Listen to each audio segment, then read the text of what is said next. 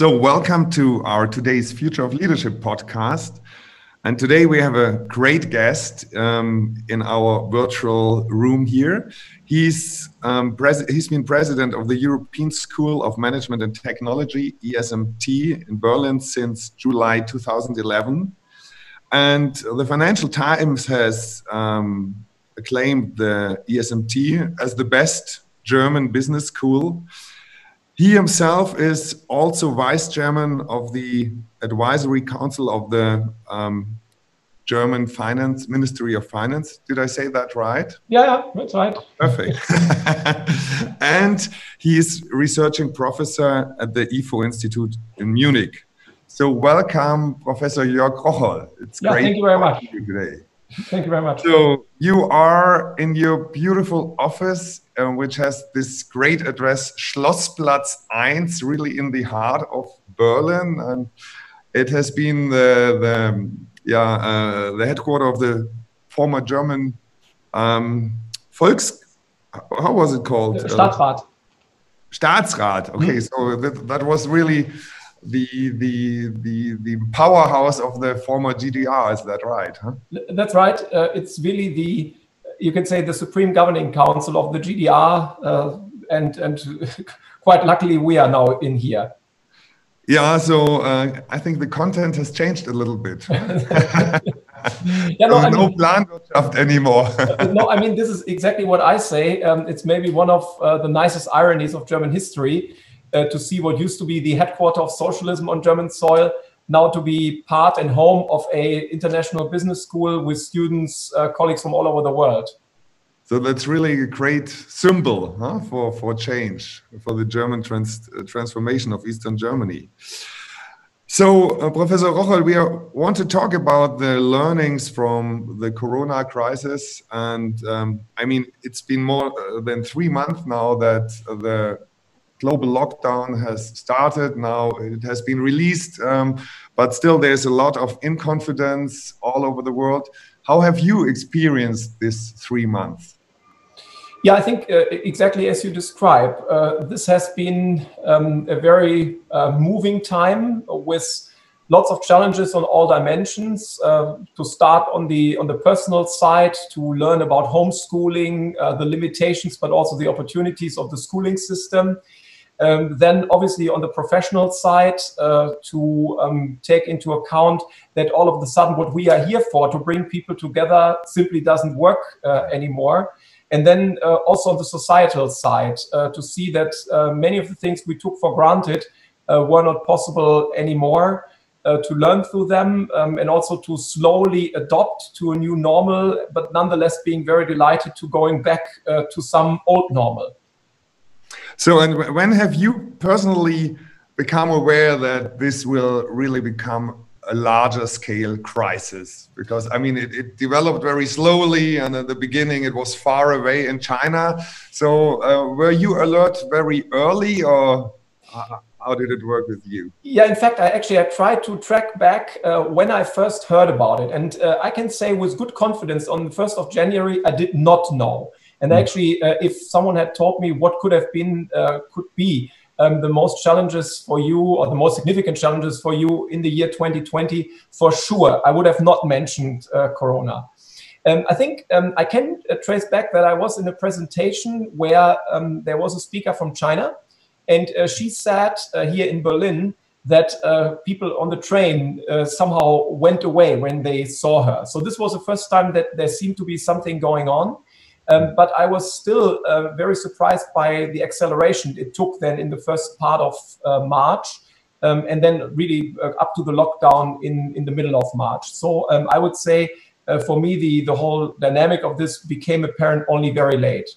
Mm -hmm. So it was a really VUCA event, as uh, the buzzword English uh, acronym uh, is called it. Um, how, how is it for a person like you who is I mean, advisor who makes predictions. Was this really? Um, how how did you feel when everything seemed to break down and you had to question all the assumptions that had been made so far? Yeah, um, for sure. Um, what what I would like to take as a lesson out of this is that we should also look at very unrealistic or let's say very unlikely events uh, mm-hmm. and think about their impact. And that's certainly something I will do more in the future. So not just concentrate on what we think most likely could happen, but also mm-hmm. to think of extreme events, which mm-hmm. are extremely unlikely, but if they happen, could really have a huge impact uh, as we see it now. And, and that is uh, certainly um, a big lesson to be drawn uh, from this. Uh, mm-hmm. And also to think a little bit more um, about the resilience of the, the systems we have. So not take everything for granted, but maybe check again and again where, where there might be also weak spots.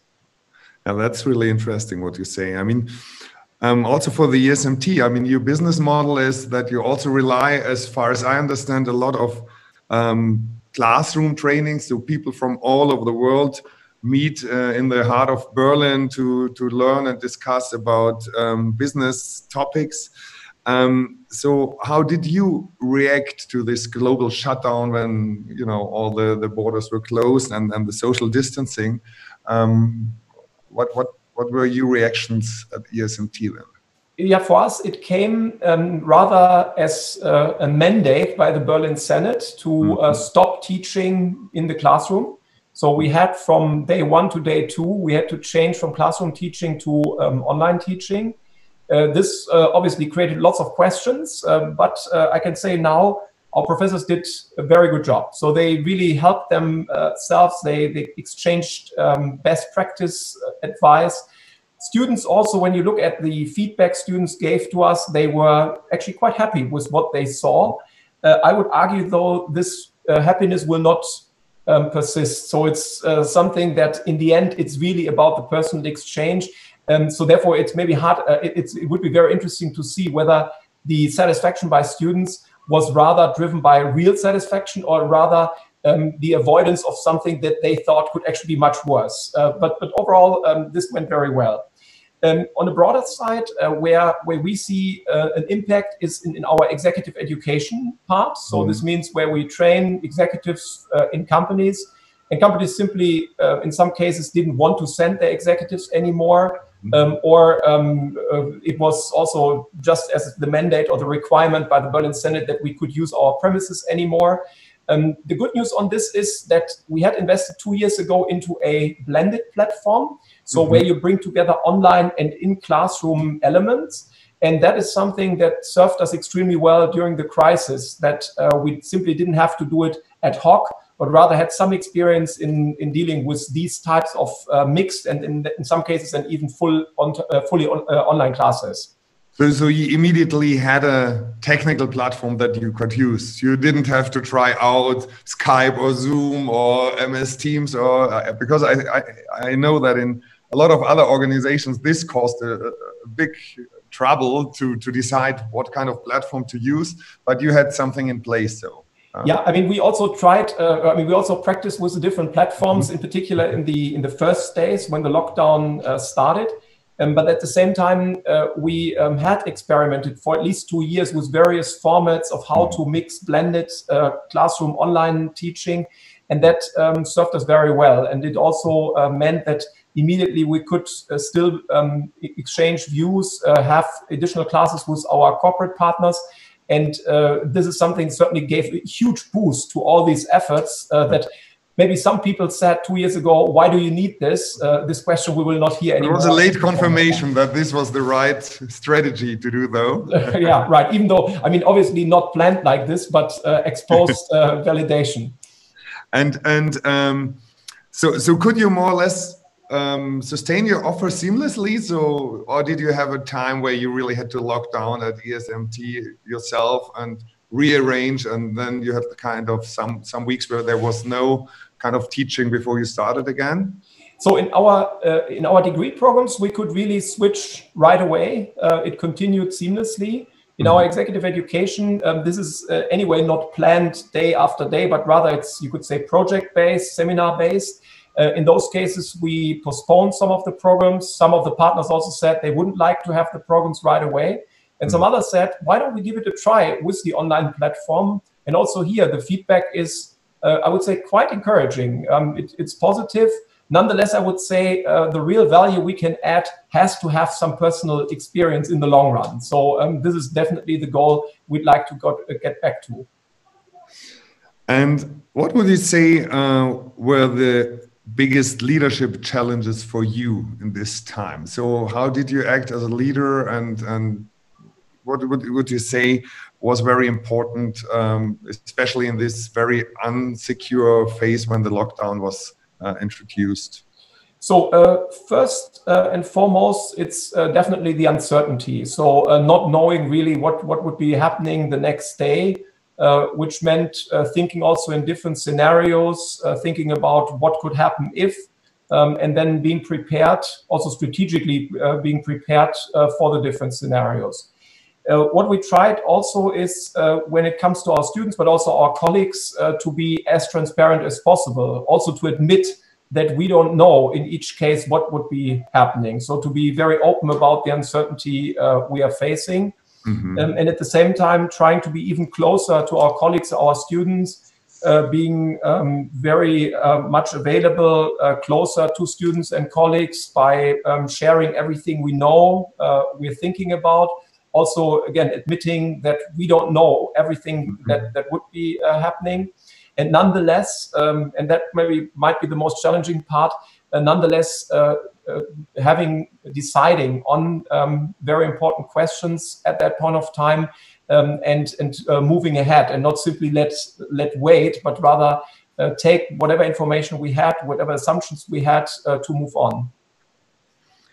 And and um, did did you use this time also? Because I think you talked to me about that uh, when we had our briefing. Mm -hmm. That you're working on your future strategy and that you used also this experience to kind of rearrange uh, your strategy and implemented a task force to, to learn as quickly as possible. Is that true? Yeah, absolutely. And this was um, a very important uh, part of it as well, so that we um, wanted to increase our strategic preparedness for the different scenarios that could come out. Uh, you could even say uh, to ask the question why is a business school, why is ESMT needed, uh, not only during the crisis, but also at uh, the point of time the crisis will be over. And uh, there are um, many of, uh, I mean, brilliant ideas came, coming out from our colleagues about what is needed. So, for example, uh, we've been long um, engaged in also training medical doctors uh, in mm-hmm. management skills.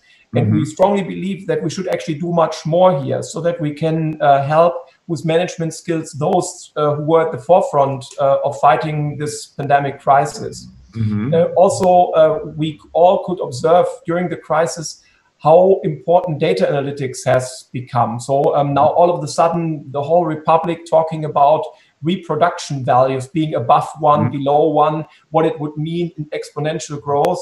And uh, that is something in terms of data analytics, every manager should have a very good understanding of, uh, mm-hmm. not only reading the data, but also translating them into, into real actions. And uh, last but not least, to think about um, innovation. Uh, innovation, for example, when it comes to um, robust supply chains, uh, diversification of uh, supply chains. Uh, if one um, supplier simply is not able to deliver anymore, how can you find others uh, who could step in? And these are topics we have worked on in the past but now uh, they get to get a get a completely new weight and a much uh, higher weight uh, coming out of the crisis. And this is where this reflection exercise within ESMT with our stakeholders helped a lot. Yeah, that's that's really interesting. So I, I really take away what you said that it's very important uh, important in such a situation to have this close communication and that you talk also about the things you don't know yet because I think this is really important not uh, making the impression we know everything or trying to to um, pose in a way uh, which is my observation that many managers have this kind of need that they think they always have to know an answer and i think in particular in such kind, kind of crisis this may be very dangerous so this is a, a behavior that, that can really lead to a lot of um, a misunderstanding when somebody pretends to, to have the answers to something. But also um, that, that you say it's, it's also a time where you have to be brave enough to question your whole business model and to question yourself. Um, I like that what um, um, Daniel Kahneman says. It's it's the pre-mortem analysis. So always thinking ahead. What could be reasons why we die, and then really knowing about what what scenarios will help us not to do that. So, so you mentioned uh, certain kind of topics, um, core topics that that um, became obvious for you also for the future. So, will changes in the curriculum be something that also will be last after Corona, or did you already find levers and and measures where you say this really will be longer lasting changes in in uh, how you do your business in the future? Uh, I definitely think so. Um, and it is uh, in particular the case that you could say universities have been subject to the least disruption of maybe any other uh, societal or business institutions for the last uh, centuries. So it's been, I think, a pretty uh, common model. Uh, you have a place where you can learn, where knowledge that is, has been researched upon is transmitted. But at the same time, uh, what we observe now is that there is a huge disruption also going in this educational sector, not uh, at least evidenced by now all of a sudden venture capitalists and all other types of institutions entering this education uh, market. Mm-hmm. And uh, what we figure out is is it really, or the question we ask ourselves, is it really the best time to discuss each and everything in classroom? or isn't there rather time for some uh, blending? So this means to, um, you could say, outsource standard knowledge to very intelligent software, um, online teaching, while uh, concentrating in the classroom te teaching, you could say, on the transformational experience, discussing topics, applying them to a certain uh, context, and really giving um, something that goes beyond pure um, knowledge transmission as, mm -hmm. as, it used to be the case. And uh, I'm, I, I, strongly believe in the fact that this question of blending, blended learning, mm-hmm. will play a significant role uh, going forward.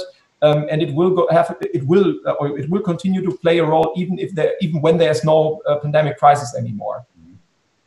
Yeah, and also what you say, this kind of transformational experience, though, that you really are able to transfer knowledge in your personal business context. Because I think uh, a difference I see is that like 40, 50 years ago, there was a lack of knowledge. So people went to university to, to get knowledge, to, to learn about certain facts. And now we have more, uh, more or less a knowledge overload because we have so many free sources of knowledge. You can, whenever you type in a certain management model, you have like 500,000 hits in Google where 500,000 experts want to tell you uh, what is uh, what this uh, problem can be solved like and what uh, this method is used for. So will it be more and more a part of your core business to really help people even find the relevant knowledge out of this huge um, offer and really trying to find their individual solutions how to to use it in uh, for their tasks. Absolutely absolutely. So uh, in, in that sense uh, you could uh, call it um, a commoditization of of knowledge. Mm -hmm. so um, when you think of my own area uh, financial economics how to calculate a net present value um, is something you could easily learn um, online. And some of these tools are excellent. They are also, mm-hmm. from a pedagogical standpoint, really very mm-hmm. well executed. Uh, but nonetheless, um, what you just described as individualization is one important part. Uh, then to really think of how does this apply to one's own um, current challenges? How mm-hmm. does it uh, relate to maybe also the challenges uh, one a, a corporation faces at this point of time? Um, that is really one element of, of transformational um, experience, which goes far beyond just the providing of certain tools. Mm-hmm. Yeah, that's. Thank you for this insights. Um, I think this was the first topic of our um, podcast, but for sure, I also want to um, use the opportunity that you are also a very renowned economist uh, and um, that you are advisor to to um, the fin- uh, Ministry of Finance. And um, at the beginning of July, Germany has uh, accepted the presidency of the European Council. I, I think you say, huh? Uh, and you have used this um, for a 10-point plan that you um, developed together with um, Andreas Dombret, who has been in the board of the Deutsche Bundesbank and I think is a very um, well known international financial expert. And you wanted to give an answer to the corona crisis from an economic uh, point of view. And, and you said that standstill and muddling through should not be uh, the recipe uh, this time. Um, so, what, in, in, in your viewpoint, would be really brave um, steps to, to, to find the right learnings or the right answers from what we have experienced in the last month? Yeah, what we saw um, even before the crisis was that uh, European companies were not anymore among the most highly market capitalized companies in the world. So when you look at those companies that are most valuable, say the top 10 worldwide, you see eight companies from the United States, two companies from China, maybe one from Saudi Arabia, but not a single European company there. Mm-hmm. mm-hmm. So, uh, in particular, uh, what we could observe was a lack of uh, really valuable platform companies uh, originating uh, from Europe. Mm-hmm. But what we saw is that um, these companies started also acquiring younger uh, European companies in their um, ability to actually um, have a lot of cash at hand to, to buy these companies. Mm-hmm. Now, there has been a lot of uh, discussion of what the crisis really means. Is it interruption? Is it disruption? Mm-hmm. But uh, and it's maybe too early to tell. But nonetheless, what we see is a lot of acceleration. So that many of these platform companies actually do even better and did even better during the crisis uh, than before. Um, and also like Amazon, for example, or exactly. So they had uh, mm-hmm. significant increases in their revenues. Um, and you see this for many of the US and also the Chinese platform companies. Mm-hmm. So, therefore, um, in my view, the only way uh, to get uh, out of this is to really go for significant um, unification and, uh, say, integration steps on the European level. And this was part of the, um, the statement we made there. So, that, for example, it should be much easier for startups to not only uh, establish a business in one country, but rather to spread them very quickly also into other uh, countries. To have um, financial markets that are so well integrated that they can support these young startups no matter uh, where you are. Mm-hmm. Um, that also um, the banks, um, any capital market actors can uh, integrate much more easily across uh, Europe. So that really, um, this is maybe the best time to um, take some uh, significant steps of European integration uh, and really make uh, Europe wealthier um, and also European companies more successful. Okay, so so you would say that a core of it would be to have kind of unite conditions for startups or for companies to operate as a platform. So regulation, legal restrictions um, to to reduce them. Um, is also because that was a discussion I had recently with people from Silicon Valley that the whole financing is very difficult in Europe. So much more venture capital, risky capital um, is, is uh, at hand in, in the United States than in Europe. Um, does this uh, is this also considered in your 10, uh, 10 point plan? Yeah, absolutely. So, uh, in particular, when we think of this capital markets union, um, it's indeed the case that uh, in many of the cases, there are fantastic startups in Europe. However, whenever they come to a financing need of, say, 30 to 50 uh, million euros, mm-hmm. um, there are not that many suppliers of capital here in, in Europe. So this means often uh, these companies need to turn um, their opportunities with uh, US or other uh, investors. So therefore, uh, the creation of a capital market union the strengthening of the capital supply, in particular for young companies, is a very important step for the competitiveness of these companies, and finally, thus also for the welfare of uh, of our economies. Mm. And I mean, if if that would be achieved, this also would mean a, a, a big reduction of bureaucracy uh, across Europe. Potentially. Absolutely, or at least um, to to make clear that once um, a company is established, the company simply can spread out, roll out the business model um, to any other European country without having to go through registration and other parts again. So really uh, to, to make uh, true what has always been said as a guiding principle of Europe to take away any hurdles, barriers we still have, factually speaking, in Europe.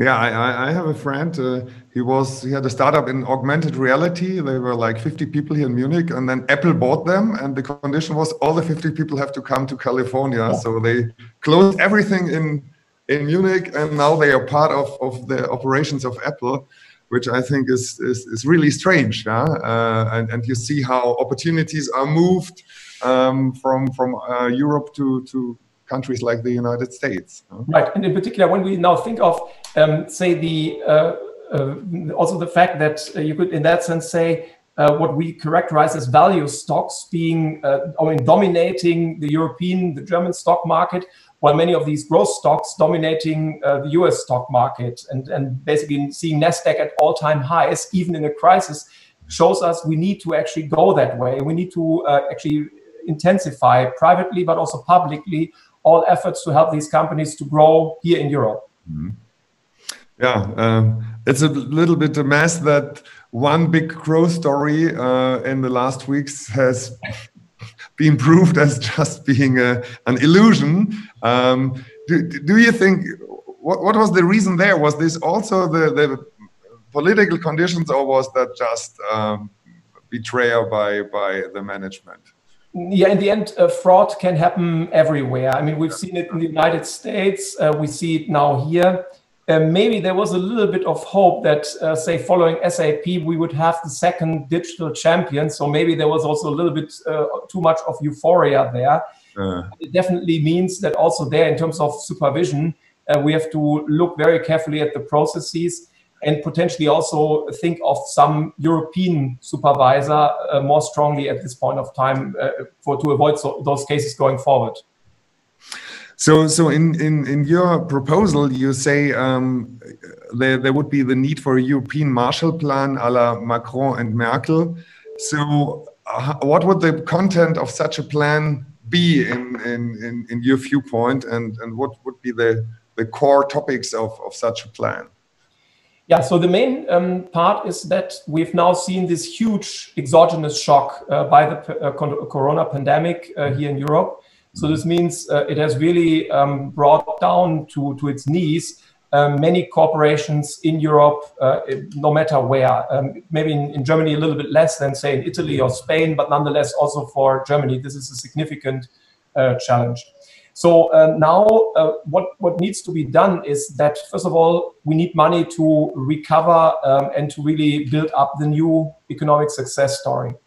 And at the same time, it's important that this money is not simply used for um, filling the holes or filling the gaps uh, that had been there anyway, but rather to think very carefully about uh, how to enable future growth. And when we just look at, say, the digital infrastructure, also here in this country, there's a lot uh, that needs to be done. Um, if we think further um, of some of the, um, say, technologies in which some basic research is needed to enable uh, innovation to also happen on the corporate side, again, a lot um, is needed. Um, and I think we have some uh, very interesting success models. So, for example, the European Research Council that mm. selects um, uh, proposals by scientists and then these are evaluated by independent committees, independent also of the country they are from, but really simply based on the merit of each of these proposals. Um, in, this, in the end, uh, everything that can help us to create um, a single European common good, so be it uh, mm-hmm. digital sovereignty, uh, be it other ways in which we can deal with, say, um, the next pandemic crisis, uh, so to um, increase our resilience on the in the health sector, the digitalization of the health sector. So there are so many um, ways in which uh, this money could be spent wisely. And my hope is now that indeed it will not just be raised but also spent wisely. Okay, so that's interesting. So you say what what really would be important that you kind of have a. Uh, um, an allocation algorithm which is not so political, but where you really try to find the, the best people that they they um, think about and and evaluate um, project proposals that really could create kind of European common European values for for the long run, and then the money would be spent in this kind of of uh, projects that they that they um, decide to be very valuable. Right. So, uh, in particular, thinking of uh, the you say the European synergies that come out, so mm-hmm. that uh, these should really be investments that uh, help us to bring Europe more closely together and create synergies that, say, investments just in Germany, just in France, or just in Italy couldn't uh, provide. Mm-hmm. So, kind of uh, like in companies, you say it's important to work cross-functional. This really right. could be cross uh, uh, cross-border collaboration. And would the European Green Deal also be part of such a Marshall Plan, or is this something different? Well, it should be. Um, I think it should be closely integrated uh, because certainly uh, the transformation that we are currently observing uh, certainly has to do has to do with the transformation on the digital side but it's mm-hmm. also a huge transformation on the sustainability side. Mm-hmm. So, uh, and these uh, things should necessarily go hand in hand, and, and, and thus it should be part of the overall package. Okay. So, in the last month, in the public discussion, um, also kind of the current economic system has been questioned in the media by a lot of also political um, players. And many people say, okay, uh, there's there, there's the end of globalism and turbo capitalism, uh, and we we really would need kind of a new area. Um, and for sure, you the, the the crisis has shown that kind of intransparency and the fragility of global supply chains and so on really um, prevent eco economies and companies from being resilient to, to this kind of crisis also um, points that have been raised was the externalization of, of costs um, um, by, by economic uh, players. So what is your opinion? Do you think we are uh, at the dawn of, of turbo capitalism and there a new kind of system um, is, is on the way to, to, to rise? Um, uh, I don't think so. So let's. Uh, I would first say that uh, the global perspective is even more important than uh, ever before. I mean, we can uh, definitely see from the pandemic crisis that only globally coordinated efforts uh, really will provide the highest value. Mm-hmm. we see this in in countries that believe that they actually can deal uh, with this on their own and not coordinate with others, uh, they probably will do worse than countries that uh, right away from the beginning see international coordination as, as a very important part uh, of this uh, challenge. I also think that, and this may, might be the surprising part, mm-hmm. that it might in the end be uh, capitalism that drives the economy towards more sustainability. Mm-hmm. So we now see a lot of pressure um, by money managers to uh, really invest their money into what is called ESG, so environmental, um, mm-hmm. social, and government friendly investments.